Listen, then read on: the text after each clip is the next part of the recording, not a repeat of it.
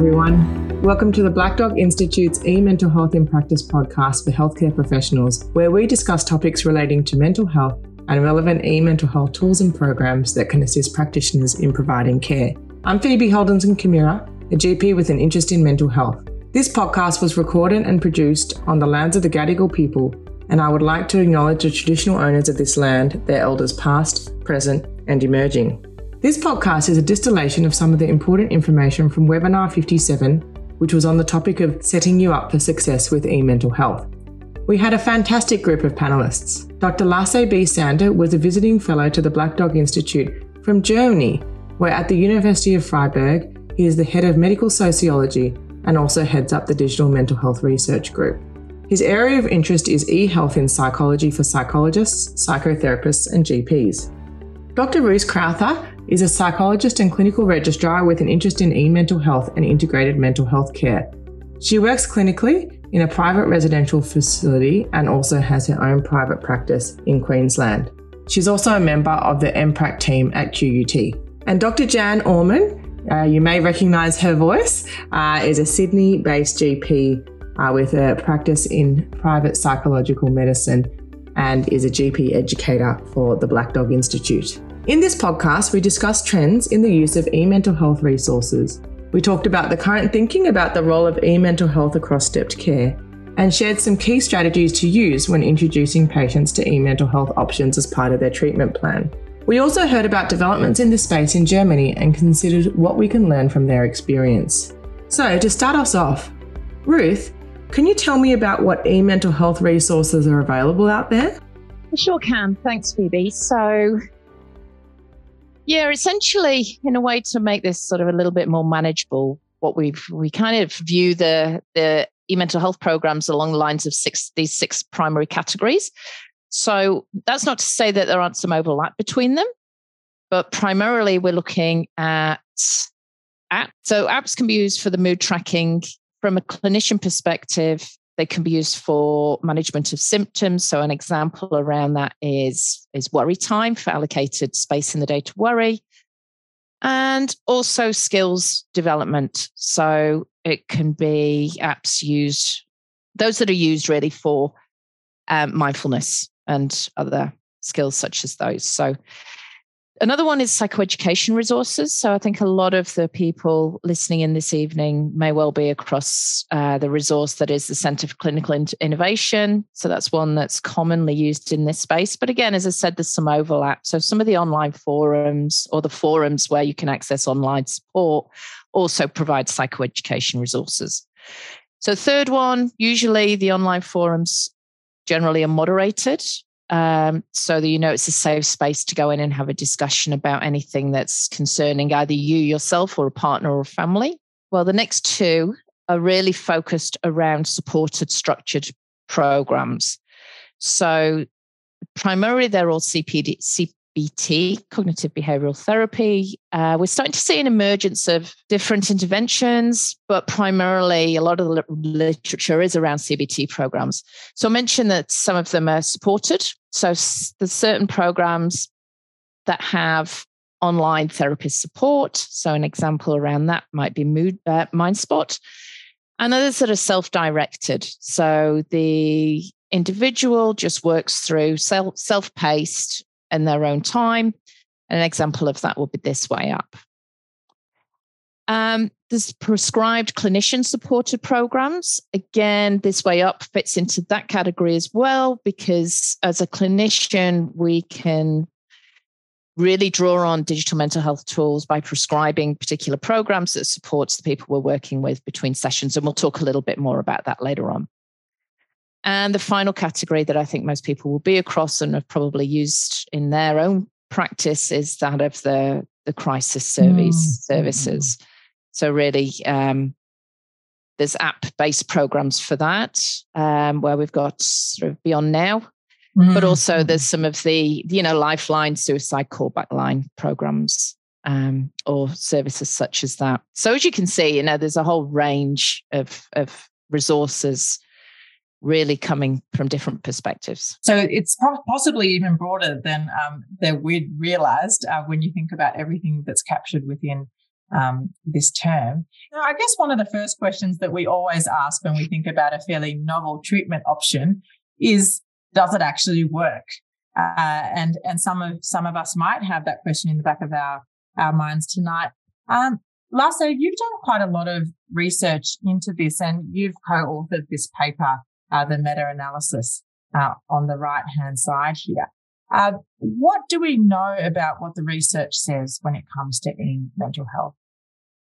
Yeah. So uh, first of all, I'd like to acknowledge that there's a lot of research was going on in the last about 10 to 15 years, and we can really now look uh, back on a on a huge evidence base, not only for depression but for all mental um, conditions. And what we see is that these digital tools they uh, can work pretty well, as good as and as effective as face-to-face uh, treatment we uh, know like I, I, try to break this down really to a really practical um, nutshell so one part that is really uh, necessary is the guidance provided to the to the people especially when you talk about moderate and severe um, uh, cases then it seems really really necessary that we have some kind of human support um, along with these digital treatment formats always like these results that we see in, in, in science um, you need to keep in mind that these head-to-head comparisons they are very rare. So um, basically that's because the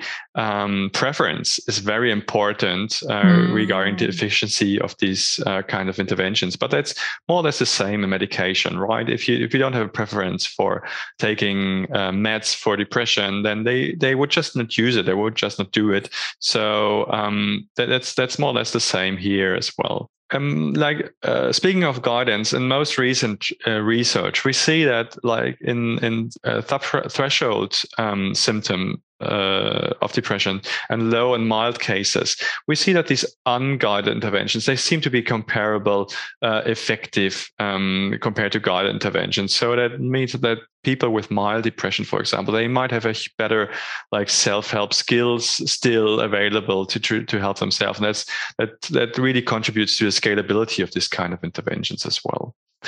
Um, but speaking on the downsides, um, there are also like some um, cases where the adherence rates and effectiveness are pretty much lower than compared to the average, and that's especially in children, adolescents. We might might uh, dig into this uh, later on also when we're just having like really app based small programs we see that the interaction with apps is very much different to interaction with uh, bigger browser um, based mm. programs um, so that that's it's really different where um, clinicians should take a take an eye on um, uh, I mentioned human human guidance. Um, one thing that you like, we, we always see very shiny results from um, uh, research with a small external validity. So when we take these things into the in the real practice, then we see that the uh, effect sizes basically they they go a little bit down, but that's more mm. or less mm. the same in in other uh, research fields um, as well.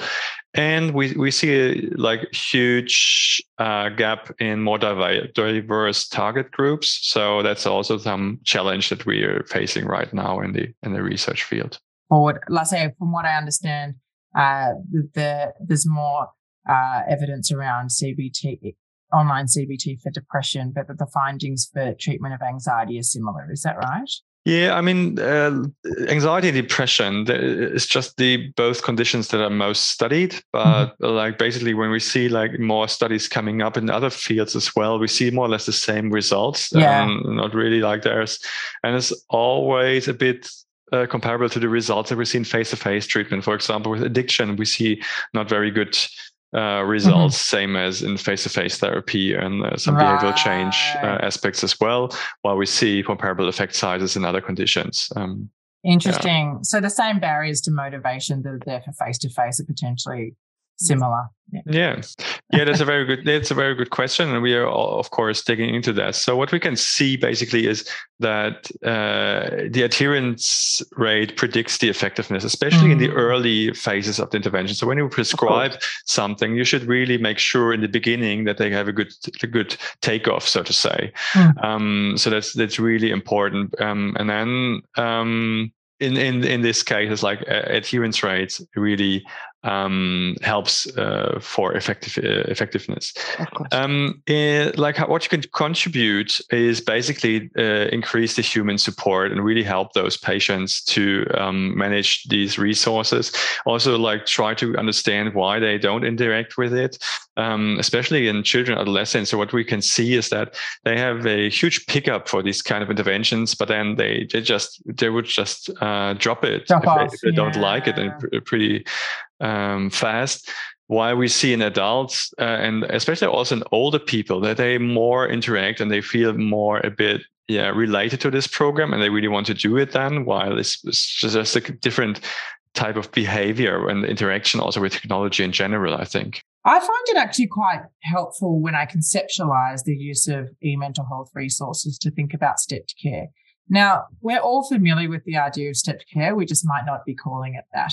Um, so if you're in the general practice setting and somebody comes in with a cough, I guess the first thing you're wanting to assess is, do we think it's just a upper respiratory tract infection? Do we think they might have influenza or do they have a serious bacterial pneumonia and need to go to hospital? So we're sort of familiar with that idea of matching the severity of the illness to the intensity of the treatment. It's no different with mental health.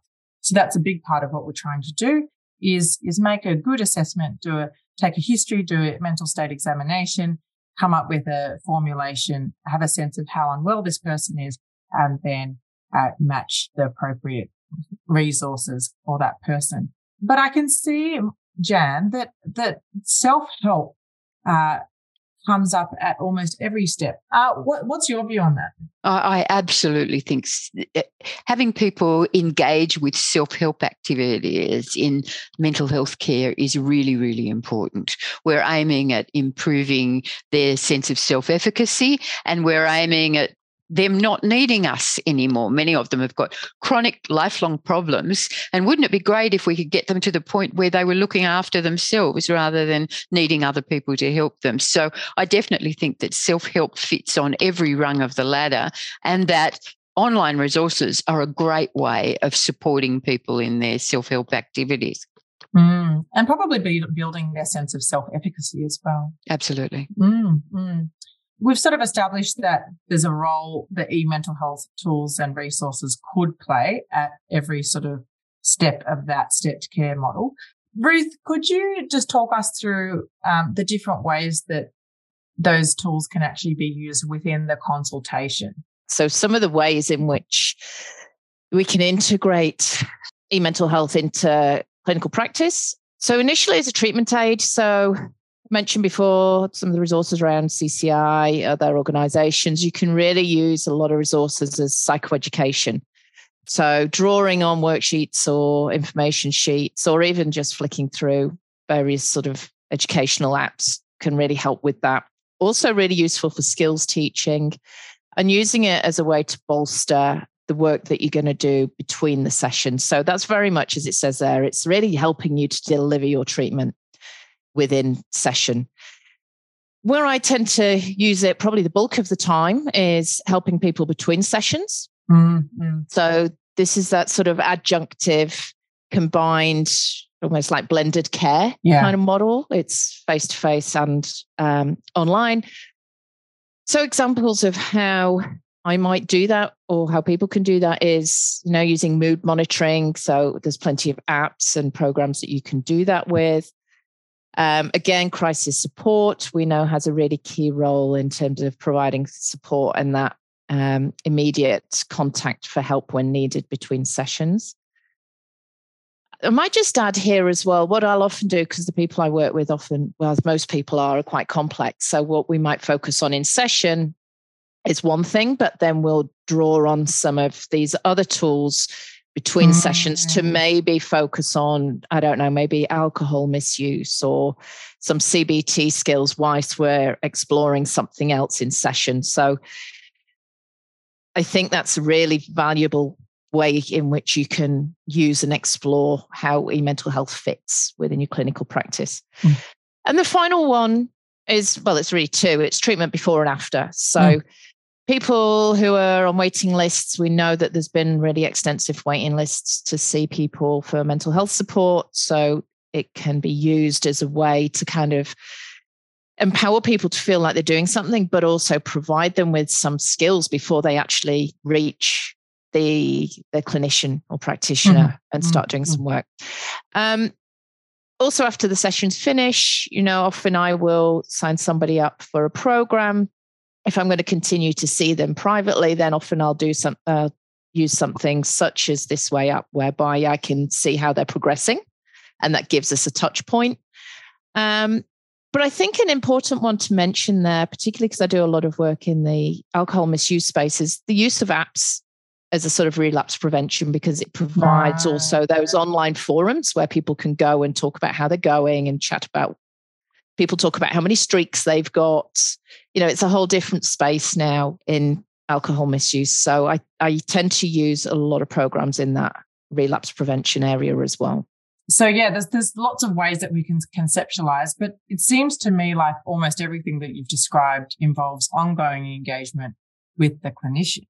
When e-mental health first became a thing, a lot of people were quite concerned about it, saying, oh, well, nothing can ever replace face-to-face therapy. And we all agree on that. Nobody's denying that.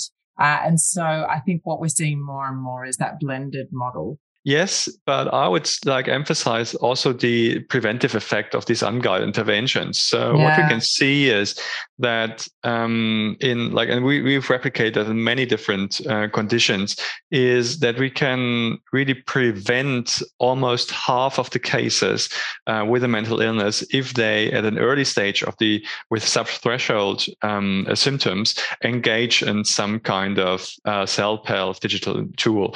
So that that would really lower the pressure on our systems. Um, and I think then for these cases, we wouldn't need face-to-face therapy anymore. So that's that's really something where we can um, yeah help on a global scale with this scalability. Yeah. Mm. It's probably worth remembering that the first big Australian program that was released in 2001, that's Mood Gym, was actually developed to build resilience in young people. It mm-hmm. was a, a, a, mental health prevention program or a mental illness prevention program. And it, it has been extremely useful in that that level of care down that that less severe end of care, but it's actually been shown to be helpful in other areas as well. So, you know, mm. that that was the initial idea to help prevent mental health problems. Alrighty, so we've talked a lot about what's available and what's happening in Australia, um, but there's a lot to learn from Lasse's experience in Germany. Um, Lasse, can you talk to us about um, what what the German model of e mental health is? Uh, yeah, sure. Um, so basically, what we uh, faced in Germany was that we uh, were very far behind compared to other countries, especially like uh, countries like Australia or Canada, um, Sweden. They were pretty much ahead when it came to digitalization of uh, the healthcare system. And uh, just a few years ago, the uh, government invented um, the so-called DiGAs, which is just German for digital health interventions. Um, and so this is a program where developers can bring their uh, digital tools to uh, a system which is controlled and licensed by the German federal uh, government.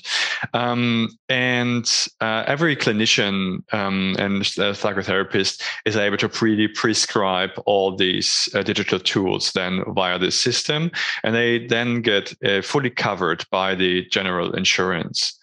Um, so this really uh, was a big step forward in digitalization. Um, so what we now can see is that we have about around 50 apps available, and very interestingly, because this is like for all different conditions, um, we see that 50% um, are in relation to mental uh, or behavioral health aspects. So that's that's really our field that is here the, the very dominant. And uh, we've got um, programs and tools available for uh, all major diagnoses for depression, anxiety, eating disorders, and all uh, everything that you can think of, and, and all that's not in there all, already will will come up in the next couple of uh, months and years. Um, and what we uh, see is the preferred care scenario is uh, blended care so that uh, people in private practice, for example, can integrate these digital tools into their routine uh, system. Also, what uh, we can see in the practice is that uh, pretty ma- like most of the, those um, apps that are out there right now, or programs and tools are out there right now, they are prescribed for people on wait lists. So when they first see mm. somebody and then they're they don't get a treatment seat right right away, they would then work for themselves through a program in some kind of what you might call a step up um, intervention in here. Um, and the second, uh, then the third one is that um, we use these kind of tools for long-term monitoring and relapse prevention in our patients as well. What's been the experience so far? What have been the challenges for you guys?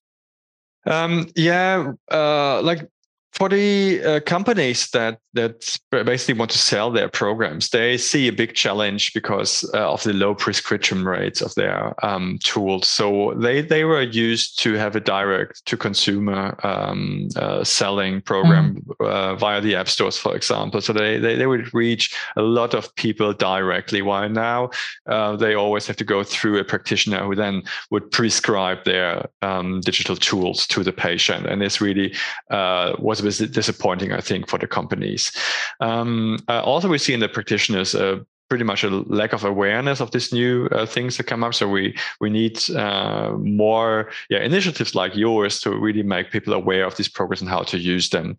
Um, if them if these clinicians are aware, some of them are still very unmotivated to um, their own behavior change. So what because this is really what is necessary that you uh, change your own routines when uh, treating patients and dealing with them by integrating this new kind of um, yeah tool to your toolbox, uh, so to say. Um, and uh, like as you all know now you're sitting here in this webinar and this is uh, timely for you and cost and thereby it's costly for you. Um, and there's like we don't have any financial compensation for that. So they really they don't get any incentives um, to engage with these digital tools. Um, also what i hear very often from psychotherapists when i give workshops in germany is that they feel that some of these programs they would rather streamline their their psychotherapeutic approaches and what i mean by that is that usually what we do in our um, regular care is that we um, uh, develop individual treatment models for mm. every single patient Entirely. and these digital tools um, they they they although they're called smart they don't they aren't really smart very a mm-hmm. lot of them they're just uh, like some kind of one size fits all approach and is is not right. This might be right for the majority, but not for the individual patient. Mm-hmm. Uh, and the last thing that I'd like to mention, I think there is uh, there are better resources available in Australia, is that the necessity of prescription that really doesn't solve the stigma pro- uh, problem, right? So if the people, especially in my field of suicide prevention, still have to come up to to get uh, access to these kind of tools, um, then they would just not show up uh, at the end, and this this is a problem with stigma still. In Germany, it's quite uh, defined uh, what um, is available and what can be trusted. I think in Australia it can feel overwhelming. Um, we know that there's hundreds of thousands of apps, and when we're talking about apps, that's used as a catch-all phrase, um, which includes um, desktop-based uh, programs and websites and things like that. But essentially, there's lots and lots of apps out there. How do we navigate that, Ruth? I mean, how do we know what to trust and what to be recommending to our patients? Yeah, that's a really good question. And, you know, if I'm putting my MPRAC hat on, it's something that we get, get asked an awful lot. So, what, look, what do we know? We know that barely over 3% of those that are available on the App Store actually have any evidence base underlying their effectiveness. So there's no strong evidence base or export ex, or very limited expert input for many of the apps that are available. Some of them will make comments. So I'm sure everybody's familiar with apps. When you go into it, you can see who the developers are. You get a sense of where your data gets held and if yes. there's evidence underlying it. Some of them will say that they have expert input into the development. So it's probably almost a third of though that 10,000 pretty much that are available or were available at the time of this study actually stated they'd had expert input. Another, probably a fifth, 20% were affiliated with a government body or maybe an academic institution or an organization such as, I don't know, say Reach Out or Black Dog Institute. So something that's reputable. And I guess that's the key part. If we're looking at what's reasonable for us to recommend, have a look at that information. You know, get a sense of of who's been involved in the the setup or the development or the implementation of it. If you don't have time to do that, and most of us don't, that's the you know, often people are like, well, I just want to, someone else to do this for me. The work has already been done. So some of the really nice key browser-based portals that you can go to, if you're trying to find something that you know you can trust, I would really suggest going to any of these specific ones around, let's say we've got Head to Health, it's the federal government funded um, Australian Digital Mental Health Gateway. MPRAC, Mental Health in Practice, also have a resource guide. There's Wellmob, who is a, again, a web based search engine for resources that you can trust that are, again, primarily evidence based, working within Indigenous communities with our First Nation people. And other ones are organizations like Reach Out has a, a number of tools and apps that we can download and use from there. Other ones, Digital Health Guide is one that's sort of emerged more recently and is used a lot within primary health networks. I think GPs, some GPs tap into that. Uh, Mind Apps and the One Mind PsyberGuide. So they're based overseas, but you know, there's also a lot of apps and programs that that we have available to us that aren't necessarily Australian that we know are really effective. So my my answer to that is keep it simple. You know, use the resources that have been created to enable this to be as easy as possible for you. What does the research actually tell us about uh, what sort of patients um, stand to gain the most from being recommended in mental health? So the research essentially, if we if we look at it sort of big picture, it it tells us to not make assumptions about whether or not people will be appropriate or not for uh, e-mental health tools or digital mental health tools. So, I guess my my key point here really comes back to it depends how you set it up initially. So it's not a necessarily about the demographics, although we know that people who have a lot of chaos in their lives are probably less likely to engage. The literature certainly shows that. Yeah, yeah, that's very true, isn't it? Setting yourself up for success. I think that that's the uh, title of this webinar. um, so, uh, Jan, you've talked a fair bit about being confident in the recommendations that we make. I mean, what, what does that really mean? Well, you can't be confident unless you've had a little bit of the look at the research and you know that the research says these things work. They, they work for anxiety, they work for depression, they work to help build resilience. And you can take my word for that, or you can go and have a look at the research yourself. Many of the websites have a page dedicated to the research, and the MPRAC um, uh, website also has uh, a whole lot of research papers on it available on it that you can have a look at. But once you're feeling confident about it working, you need to speak mm. to people with some confidence, the, the confidence that they have they have the literacy skills and the the the um, tech skills to be able to do it because it really is easy, and the confidence that if you get someone to help you with either the tech or the literacy bit, then we know that the efficacy of the programs does mm. not diminish if you've got someone helping you and in fact you you may be helping them as well so i think it's really important to not just talk about it but also to show people the mm. things that you're recommending mm. to show them what this program or this resource looks like on your screen and even better on their smartphone so that they go away with a history the, the url in the history of their search on their smartphone we've sort of touched on this already but there are a few um, other considerations around privacy there are australian standards um, and so you can see whether any particular digital resource um, adheres to those standards um, check security in the about section all right. So we're going to talk a little bit about Rachel now, um, in in the context of thinking about e-mental health resources. Uh, Rachel's a 54 year old high school teacher um, who's been married to her husband of 22 years, Bernie. She's got three teenagers at home. Uh, so you can imagine that things are pretty busy for her.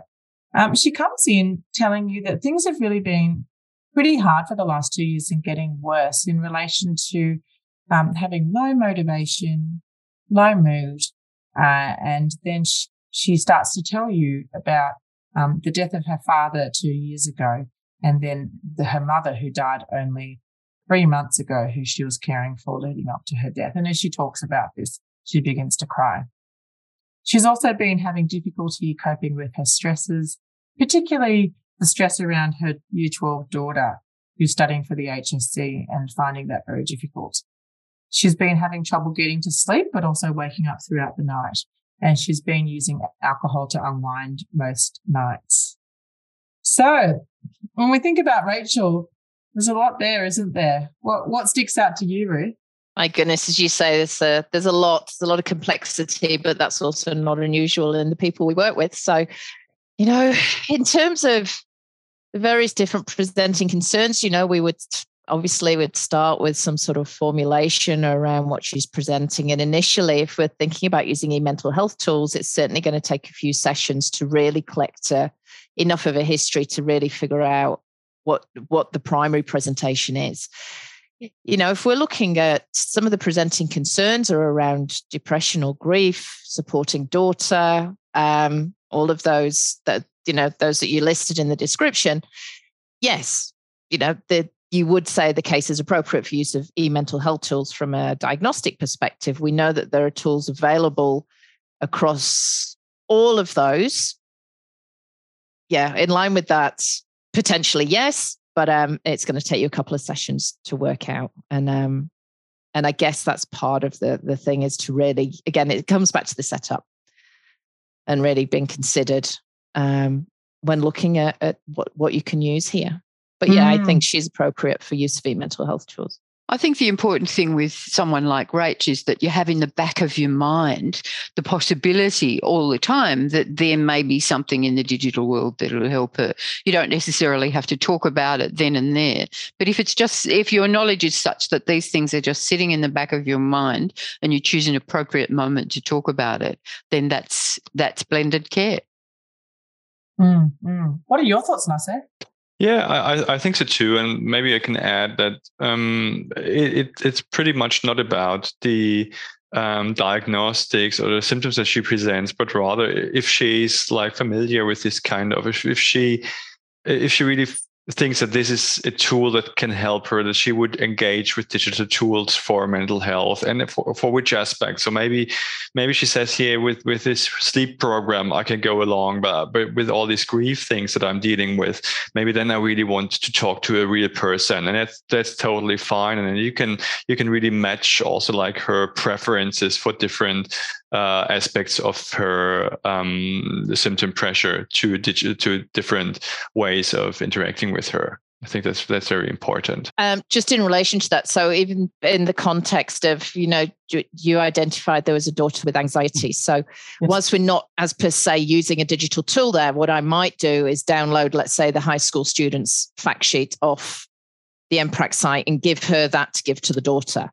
Right. So there's also that sort of passing on of information that mm. I think is is worth having in the back of your mind as well. Mm, just another tool in your toolkit.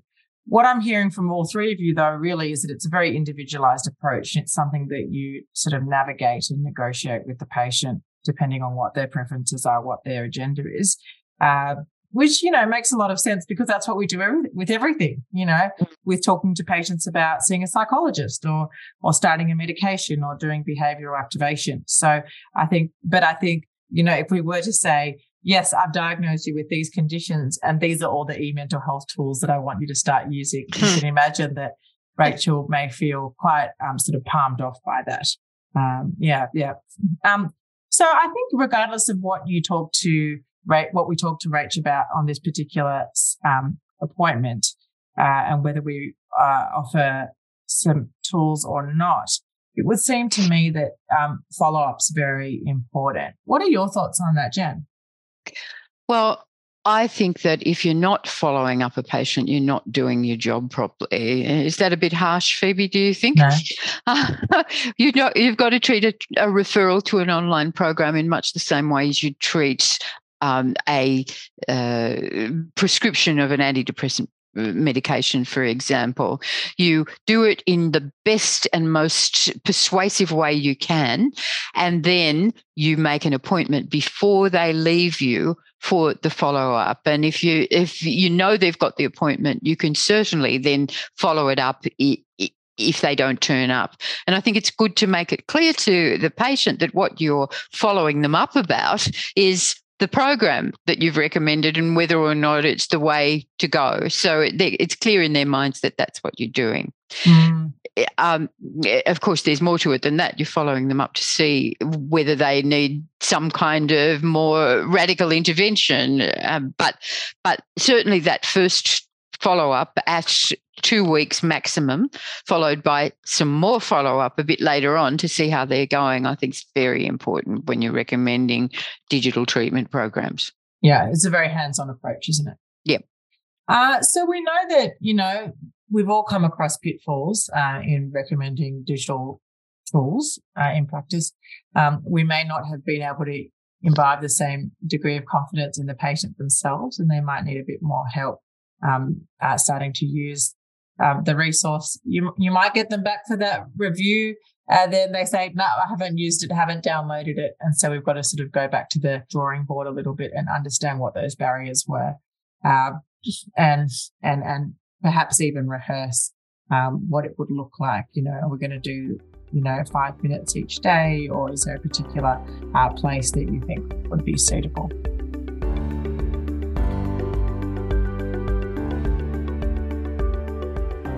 I hope you've enjoyed this podcast on how to set you and your patients up for success with e-mental health.